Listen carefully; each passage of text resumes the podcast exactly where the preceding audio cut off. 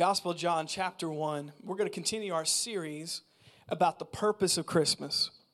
The purpose of Christmas. So we're going to start in John 1 today. Uh, familiar passage of Scripture, really a beautiful passage of Scripture, too. In John 1, in verse 1, we're going to start there. And in John 1, in verse 1, in the New Living Translation, it says this In the beginning, the Word already existed the Word was with God, and the Word was God. He existed in the beginning with God. God created everything through him, and nothing was created except through him. The Word gave life to everything that was created, and his life brought light to everyone.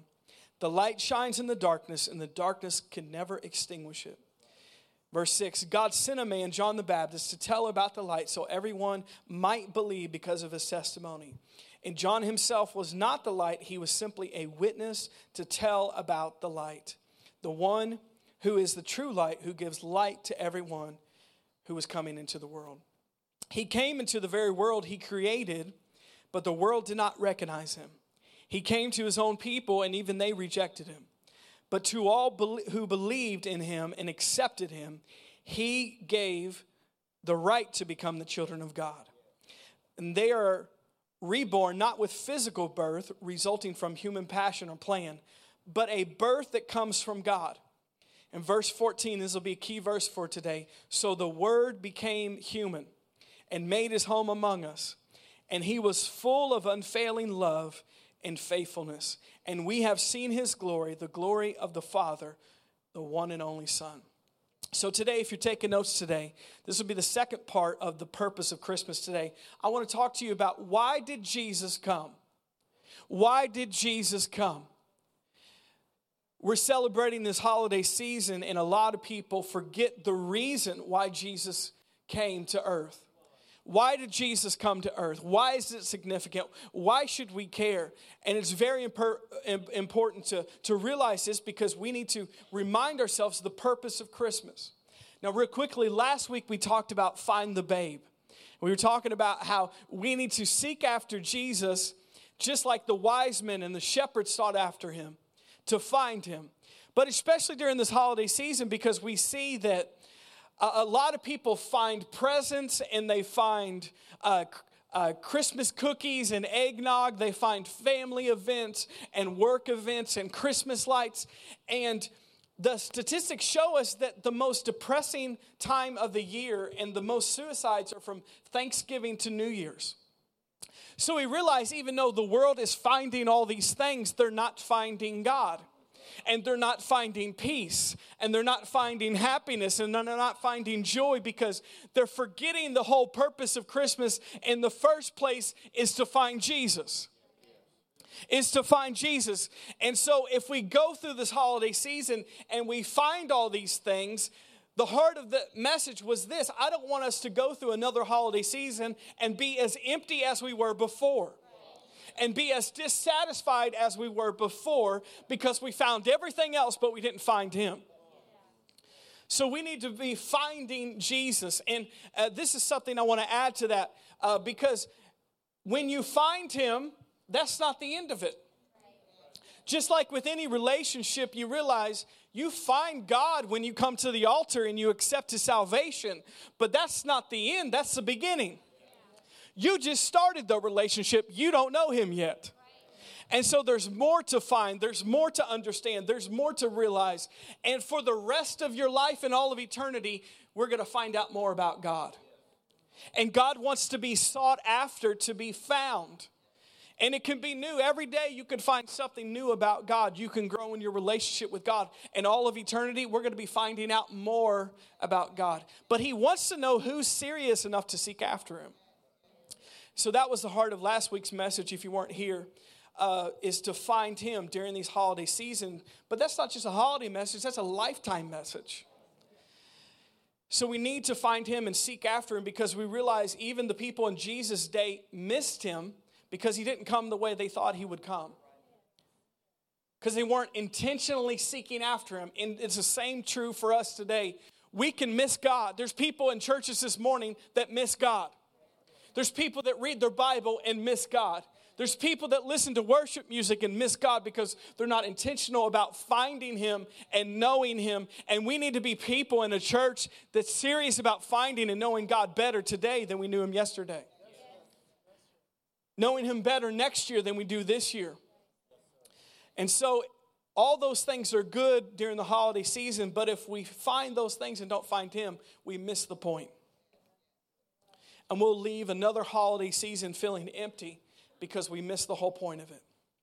But today I want to talk to you about why did Jesus come to earth? Why did Jesus come to earth? And I have three reasons I wrote down that I want to talk about today why Jesus came. We realize we could say a lot more than three reasons, but I think these are the three main reasons in my heart why I feel like Jesus came to earth.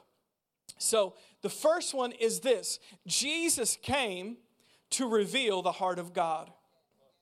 Jesus came to reveal the heart of God.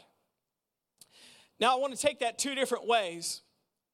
So, we're going to talk about the first way that Jesus reveals the heart of God. You realize in the time that Jesus came, their revelation of who God was and what he was like was very limited. They did not fully understand what God was like. They only knew little glimpses in the Old Testament of what God was like. So at the time that Jesus came to the earth, and still even today, people do not fully understand who God really is and what his heart is like. So the time that Jesus came to earth, all they knew was the different things in the Old Testament that people said about God. So they only knew God a lot of times as just a judgmental, angry, jealous, law giving God with no mercy even though that wasn't really God's heart in reality. And so Jesus came on the scene, who is God, and he reveals the heart of God to people and says, I don't know what you've heard about what God is like, but let me reveal to you because I am God and I'm going to reveal the heart of God to humanity. This is what God thinks about you. This is what God feels about you. This is the heart of God.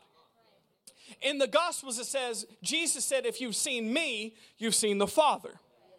Because we are one and the same. If you've seen Jesus, you've seen the Father, you've seen God, because Jesus is the God man, and he revealed the heart of God. So, what do you see in the Gospels? You see God's heart revealed towards people. What do you see? You see Jesus loving people unconditionally. You see Jesus' compassion towards people unconditionally. You see Jesus healing people. Why? Because he's revealing the heart of God. You see Jesus delivering people that are demon possessed because Jesus is revealing the heart of God. You see people being changed from the inside out because he's revealing the heart of God. You see Jesus going to the outcast and the prostitute and the sinner and the drunkard and the tax collector, and you see him reaching out to those people because he's revealing the heart of God. Come on, is anybody here this morning? And so when Jesus came, he revealed the heart of God to people because up to that point, they didn't really know what God was really like. They just kind of guessed. They kind of just thought by a few different passages in the Old Testament what God was like, but they didn't know God as Father. They didn't know God as love. They didn't know God as a healer and a provider like the way they do when Jesus came. So Jesus came to completely turn the religious system on that day on its head and say, know what? God is not like the Pharisees. And God is not like the Sadducees. And God is not like this religious people that you see. God is not like this. God is not like that. He's like me. And Jesus revealed the heart of God. And the heart of God, notice what is it? It's love, it's kindness, it's compassion, it's mercy. He's a healer, He's a provider, He's a deliverer, and Jesus reveals the heart of God to people. That's why we talk so much over the years of don't just read random Old Testament verses about, about God and make a judgment about who He is. Because if you really want to know the revelation of who God really is, you have to read the Gospels and read Jesus. Because Jesus reveals who God really is. He reveals the heart of God. So if you want to know the heart of God, you have to look at the life of Jesus. What did he do? How did he treat people? Uh, how did he love people? How did he care for people? Because when we see Jesus, we see the Father. So, the number one reason why Jesus came is Jesus came to reveal the heart of God. But then there's some other reasons I feel like that Jesus came to reveal the heart of God. So, we're going to read in John 1, we're going to turn over there again. In John 1, in verse 1, it says, In the beginning, the Word already existed. The Word was with God, and the Word was God. In verse 2, He existed in the beginning with God, and God created everything through Him, and nothing was created except through Him. Verse 4 The Word gave life to everything that was created, and His life brought light to everyone. Now let's jump down to verse 14. Jump down to verse 14. Could you guys look up here for a second and let's read this verse in the New Living? It says, So the Word became human and made his home among us, and he was full of unfailing love and faithfulness. And we have seen his glory, the glory of the Father's one and only Son. But notice, the Word became human and made his home among us. By the fact that Jesus, who is God, came to earth, reveals his heart.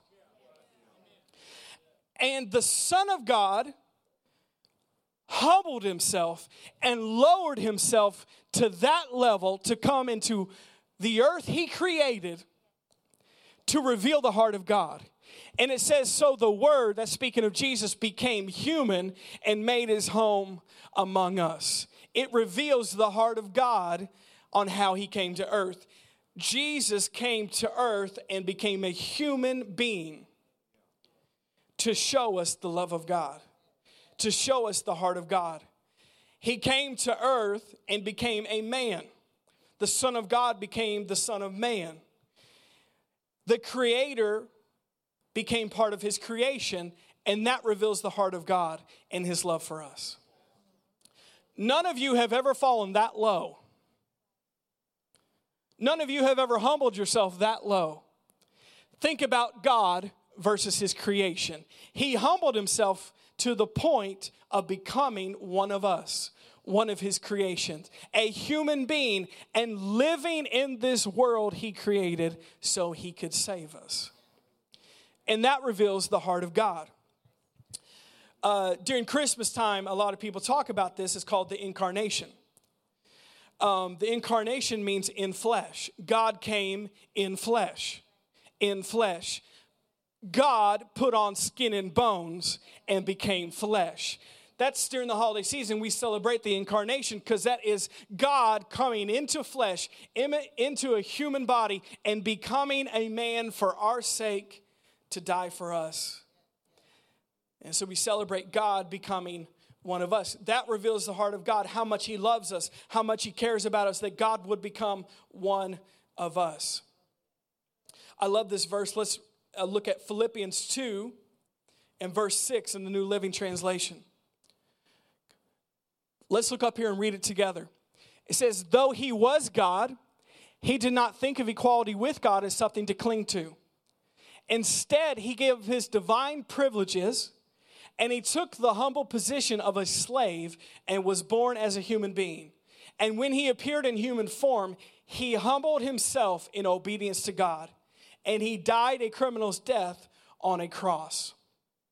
Therefore, God elevated him to the place of highest honor and gave him the name above all other names, that at the name of Jesus, come on, where my Pentecostals at? You went home. That at the name of Jesus, Okay.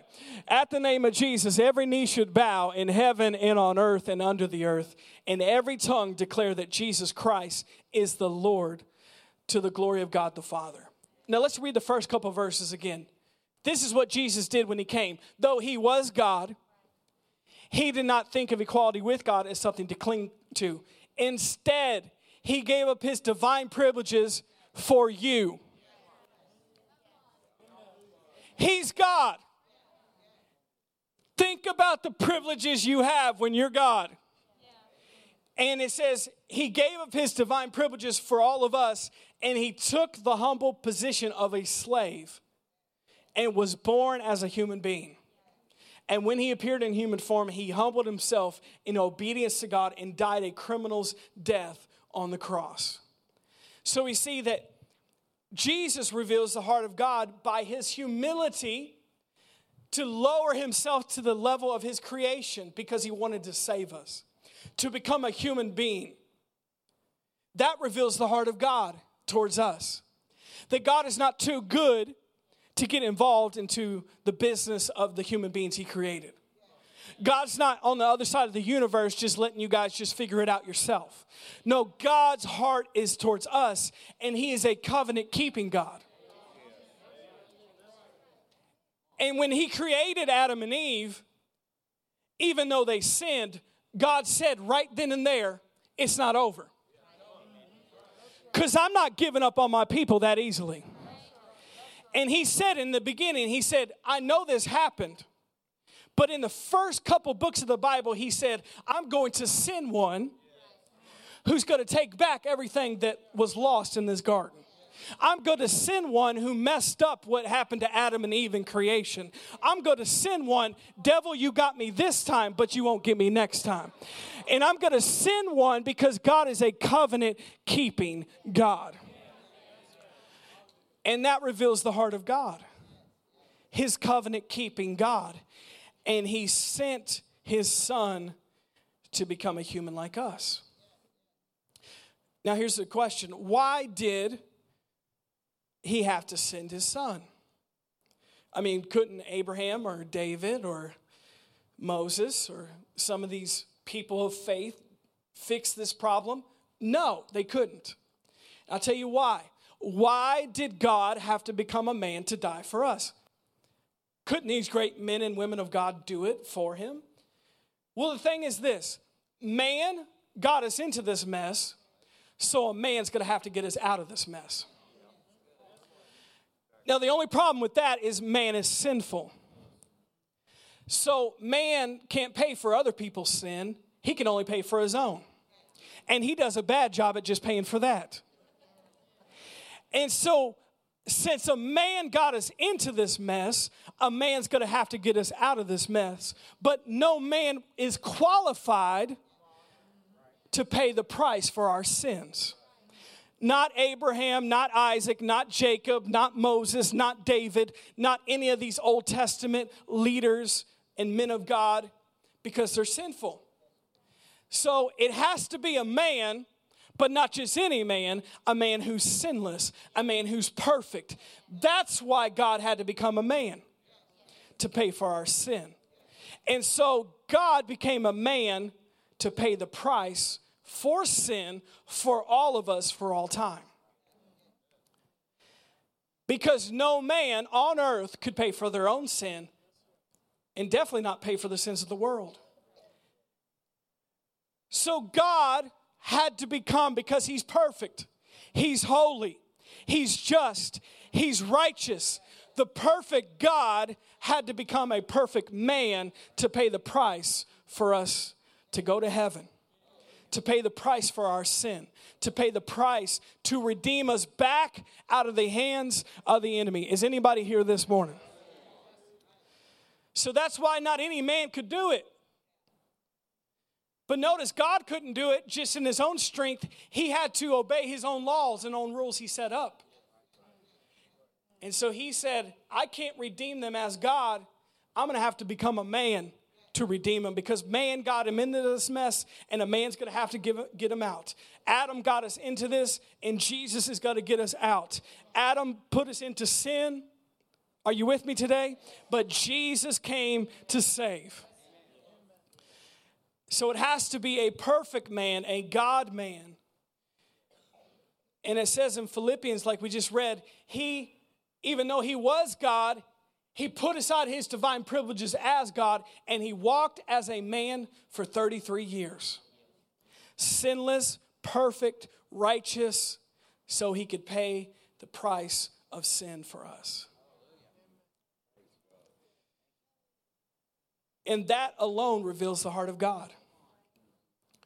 The love that God has for us to humble himself, to give up his divine privileges as God, so he could walk as a man to redeem us back to himself. I love this. C.S. Lewis said this The Son of God became the Son of Man, so the sons of men could become the sons of God. Come on, you get that? I want to read that one more time. You, got, you act like you're in a Presbyterian church today. All right. the Son of God became the Son of Man, so the sons of men could become the sons of God. Now that's why he came to reveal the heart of God, but it had to be him to do it. No other man could redeem us. So why did Jesus come? He came to reveal the heart of God. Number 2, Jesus came to save. Jesus came to save. Now let's look at Matthew 1 and verse 21. I love this verse.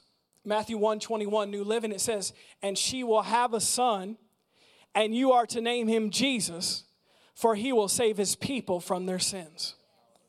And you will name him Jesus. Everybody say Jesus. For he will save his people from their sins. We see that Jesus came to save. Jesus' name means God saves. In the original language, Jesus means God saves. Now, I don't know if you know about this, but in Bible times, names and numbers are significant. They don't just name kids flippantly like today. Like, hey, this is not a name, let's just make up one. Okay, let's let's call you Uber. I mean, they don't just they don't just make stuff up. Let's let's call you Airbnb. I don't know. Let's call you, uh, you know, bicycle. I mean, people today, millennials, they got issues. Um, they just name them crazy names. They don't mean anything. There's no significance. But in Bible times, it meant something. And God said, You don't get to choose the name. Don't go through the baby book because you don't get to choose it. He came and he said, He revealed this to Mary and Joseph. You will name him Jesus. Everybody say Jesus. And Jesus means literally in the original language, God saves. And in Bible times, their name had everything to do with what they were called to do. So the Father reveals himself in the name of Jesus and says, The reason I'm sending Jesus is to save. Jesus came to earth to save. His name means God saves or God is salvation. And that's the reason he came. I thought you'd get a little bit more excited about that. No, I'm good. I don't need saving. I'm good. God saves. Now, what did he come from? He came to save you from sin. He came to save you from sickness. He came to save you from poverty. He came to save you from self, which most of you need that. He came to save you from fear. He came to save you from depression. He came to save you from suicide. He came to save you from ultimately death. Jesus came to save. And Jesus is a Savior. His name reveals His saving grace. Jesus, God saves, God is salvation. Now, I got another verse for you, and I know Dad's really gonna like this because it's in Hebrews. You ready for this? All right, so Hebrews 2 14 and 15 in the New Living Translation. so, I love this. Hebrews 2 14 through 15, New Living. Because God's children are human beings made of flesh and blood, the Son also became flesh and blood. The incarnation. For only as a human being could he die. And only by dying could he break the power of the devil. Now, that was an opportunity to shout. Let me read that one more time. For only as a human being could he die. He couldn't die as God, he had to die as a man. Fully God, fully man. For only as a human being could he die, and only by dying could he break the power of the devil. And notice it says, who had the power of death. Stop. Now, I'm not the best at English, but it says who had. Not who has, who had the power of death. Because when Jesus died and came to save us, he defeated the power of death. And he could only do this as a human being. So Jesus came and he died, and only by dying could he break the power of the devil. The devil has no authority over you anymore as a believer.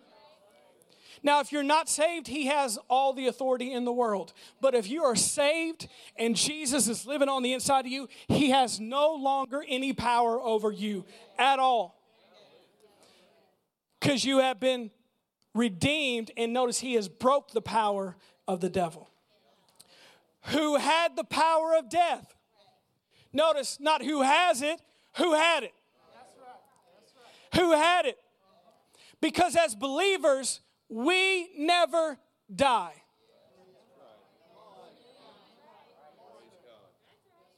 He broke the power of death for those who have received him. And as a believer, he broke the power of death. So now we never die. You realize when you pass on, let's, let's call it that, when you pass on from this life to the next life, you're not dying, you're more alive than you ever were before. So you're not getting a downgrade, you're getting an upgrade.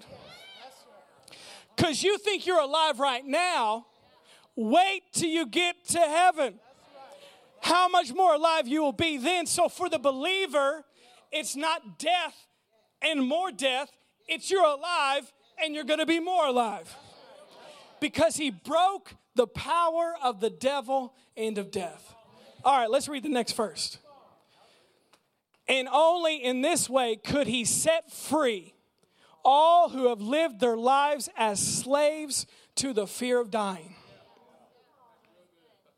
Did you hear what Brother Dale said? He said, Even if I would have died, I wasn't afraid. Why? Because he's not dying. He's actually going to be more alive than he ever was on this planet. Come on, are you getting something this morning?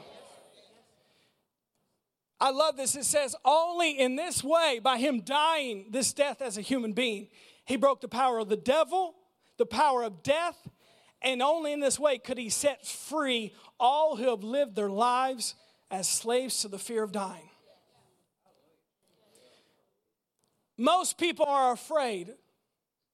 They live their lives afraid. From the time they're born to the time they die, they're afraid. Do you know the root of every fear is death? You're not afraid of spiders, you're afraid of dying from a spider. You're not afraid of airplanes, you're afraid of dying in an airplane. You're not afraid of tight spaces, you're afraid of dying in a tight space. You're not af- afraid of public speaking, you're afraid of dying when you public speak. So the, the root of every fear is death. Any fear you have in your life, it's death. But when Jesus broke that fear, now you don't have to fear death, but if you don't fear death, you don't fear anything else. So, Jesus, by his death, by him coming to earth, not only destroyed the fear of dying someday, but he destroyed the fear of living. Because most of us aren't really living, we're just existing. Because we have a lot of fear in our life. And you can't really live the life that God's meant you to live if you're afraid. You go to work afraid, you raise your kids afraid, you have a marriage afraid, you go to the gym afraid, you drive afraid, you think about your future afraid. That's not really living. So, because Jesus came, not only am I not fearful of dying in the future because I know where I'm going, but He erased the fear that now, right now, in this life, I don't have to be afraid of anything and I can really live. Come on, I'm preaching better than you're responding today. And my voice is going, so pray for my voice. We can really live. Most people aren't really living. Come on, you know that's true. They're just existing. They're just going to work and coming home and eating food and putting on Netflix and going to bed and doing the same thing. And there's no significance and there's no purpose and there's no future and there's no eternity in mind. And they're going through the motions and they're existing because they're afraid. Not only are they afraid of dying in the future, they're afraid of living here and now. But Jesus destroyed the fear that has had us bound as, notice he says, as slaves. He destroyed the power of the devil on our life. He destroyed the power of death, but he set us free, all of us who have lived our lives in fear. That because Jesus came, we can really live. Come on, who, who wants to really live in here? You don't want to just exist. You don't want to just get by. You don't just want to live in the suburbs and have everything you want and be miserable. You want to really live a life that's meant for God, that has purpose, that has meaning. Really live. And Jesus died so we could be set free from fear. I told Natalie this the other day. We were in her room I said, Put on your Christmas tree. Let's turn off the lights. We're in her room. It's just me and her. She goes, Daddy, I'm afraid. Like, all that's in here is stuffed animals. What is there to be afraid of? There's a Christmas tree and stuffed animals. It's not like we have pictures of monsters on the wall or anything like that. It's just me and her. And I said, Natalie, you need to know this the rest of your life. God has not given you a spirit of fear but power, who knows that verse? But power and love and a sound mind. Because God is not bringing fear, He's here to set us free from fear. He don't want us to be afraid of death, and He doesn't want us to be afraid to live. So Jesus came to save. And so many people, religious people, narrow it down just to salvation. But he set us free from so much more than that from sin, from sickness, from self, from depression, from poverty, from fear, and ultimately death. In the life of a believer, it only gets better from here.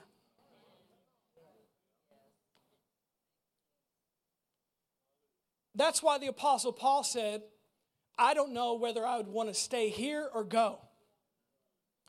Because for me to stay here would be better for you, but to die is gain. So I don't win either. I mean, I don't lose either way. I win. The same is true for us. How much more could we live without fear knowing that? If I stay here, I win. If I go to heaven, I win. And that's what Jesus came to do. He came to save. Come on, let's read this verse one more time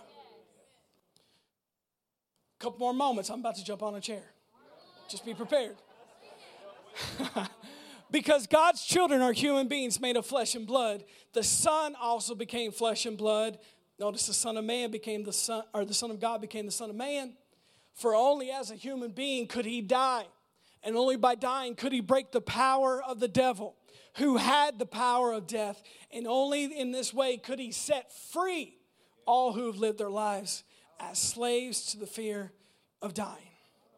Come on, can I get amen? amen?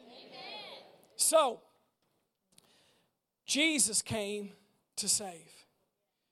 You ready for the third one? No, we just got to explode on this one. Let me read what I wrote down here.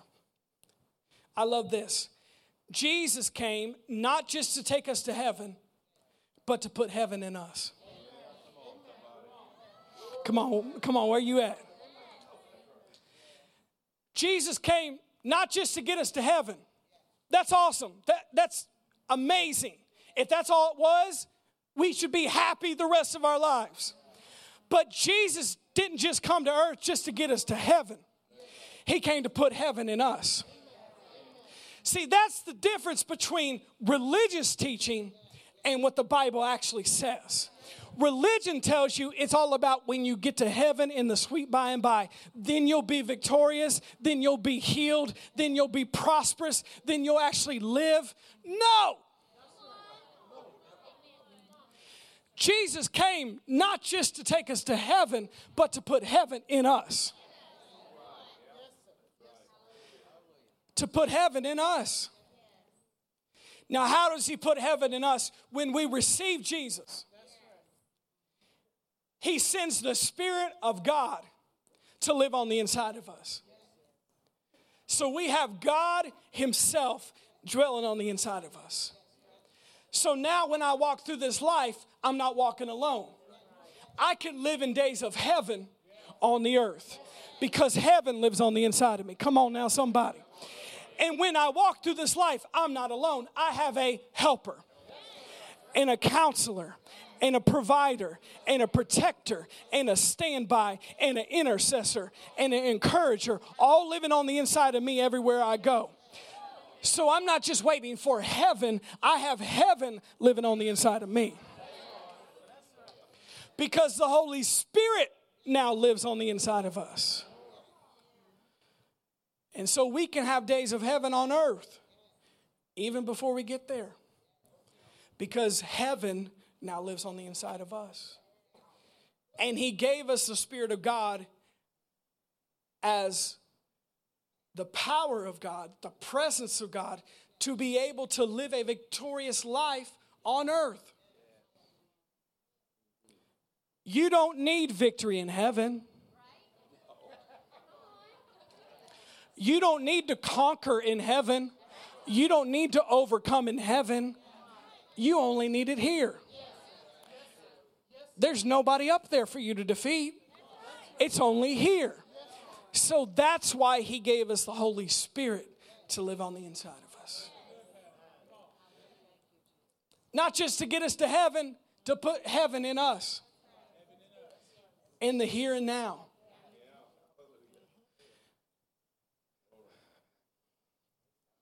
So, most believers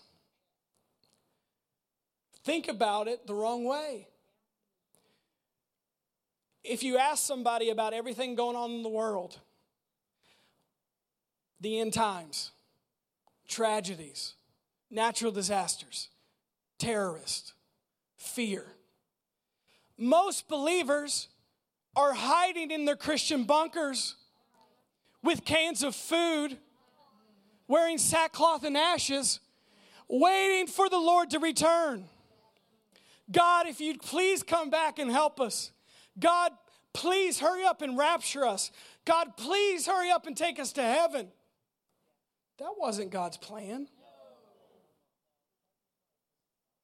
Instead of realizing we have heaven on the inside of us, and we, as the church of Jesus Christ, should not be taking sides, we should be taking over. And we shouldn't be hiding from the world. We should be going running into the world because we have heaven on the inside of us. And we have heaven on the inside of us to be able to change our schools, to be able to change our jobs, to be able to change politics, to be able to change governments, to be able to change this world. But they won't see it unless the church realizes there's heaven on the inside of us. Not heaven in a bunker waiting for the Lord to return. Well, you know, it's the end times, it's getting scary. Jesus didn't die for that.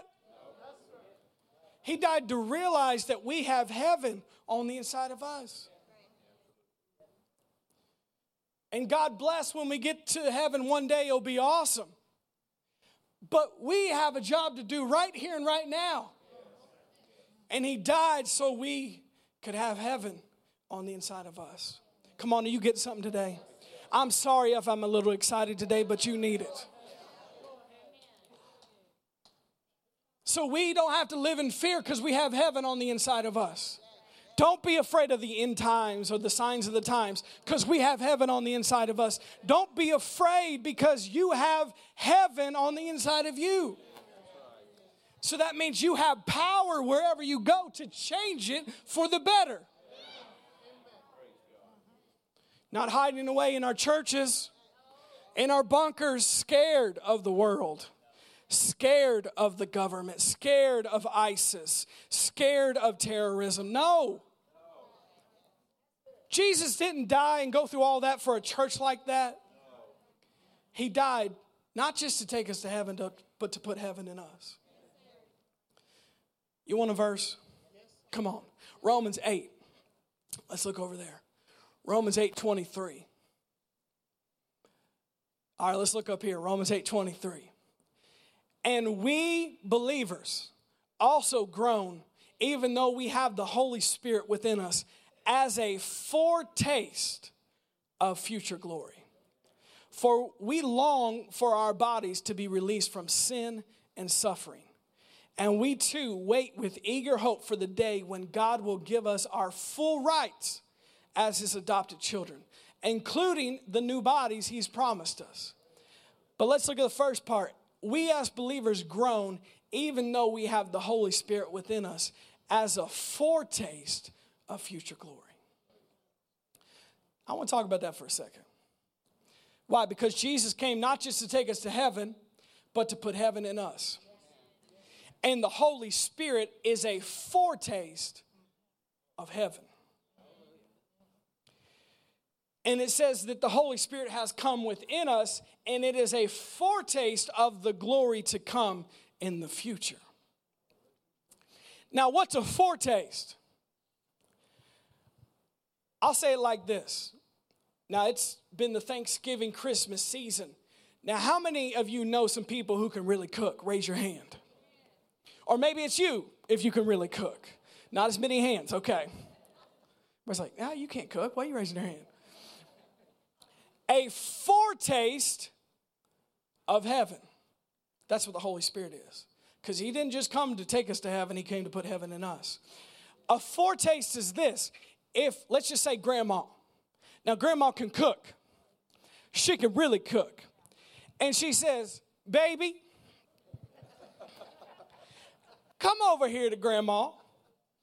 Now, I want you to put your finger in that gravy right there and I want you to taste it. Now, let me get you a spoon. I want you to taste these mashed potatoes. Let's cut off a piece of that turkey and taste a piece of that turkey. And you say, Grandma, this is the best food I ever had. This is amazing. This is awesome.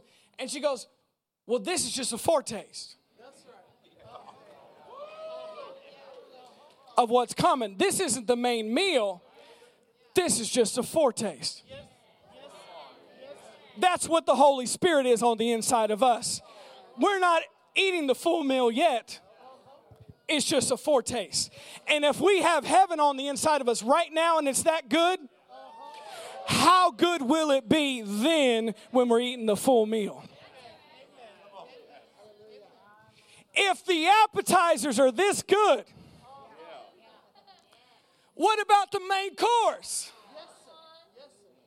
And it says that God gave us the Holy Spirit as a foretaste of heaven. And if God is that good, and those of you who have a relationship with the Holy Spirit know this, if this relationship with Him is this good right now, this is just an appetizer.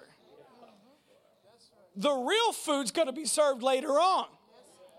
But if it's this good now, how much better will it be in the future? So he gives the Holy Spirit as a foretaste of heaven. We have heaven living on the inside of us. So if the appetizers are good, you know the, the meal's going to be good.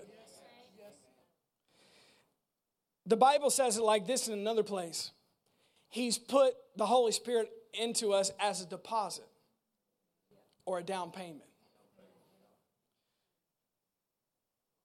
So God gave us the Holy Spirit as a down payment, saying this is just the start, not the finish.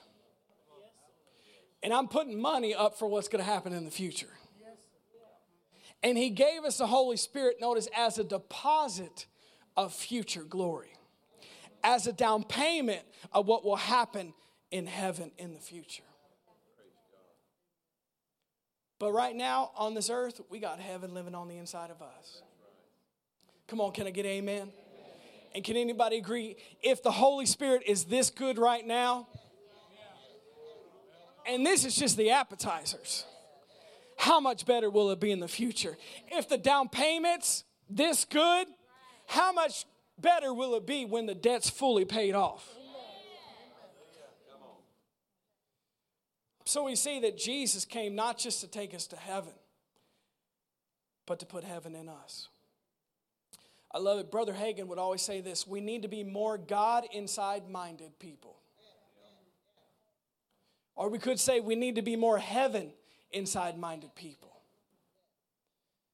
Most people aren't. And that's what hurts them. Because if we feel like heaven's far away, God's far away, we'll feel like, well, how could He ever help me? How could He ever do anything for me? But not realizing God came and He put heaven on the inside of us.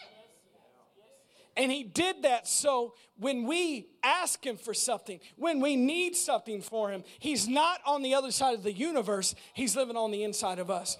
The Bible says he is a present help in times of trouble. If he was on the opposite side of the universe or up in heaven, he wouldn't be a present help. But he's a present help in times of trouble because heaven lives on the inside of us. Are you guys getting something today? So, why did Jesus come? He came to reveal the heart of God. Now, why did Jesus come? He came to save us. Save us from sin, sickness, self, fear, depression, poverty, and death.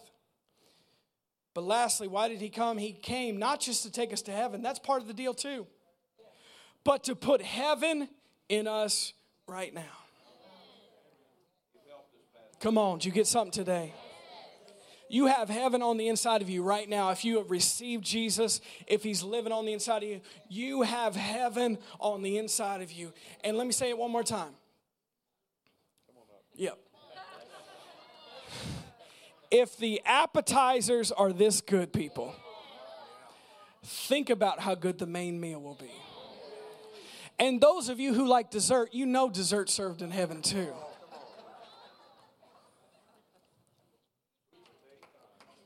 Because this heaven we experience right now, just a foretaste, just a deposit, just a down payment, just an appetizer. It's not the full thing. But He came to bring heaven in us. Come on, you get something today? Well, I love you guys. Can we stand up today?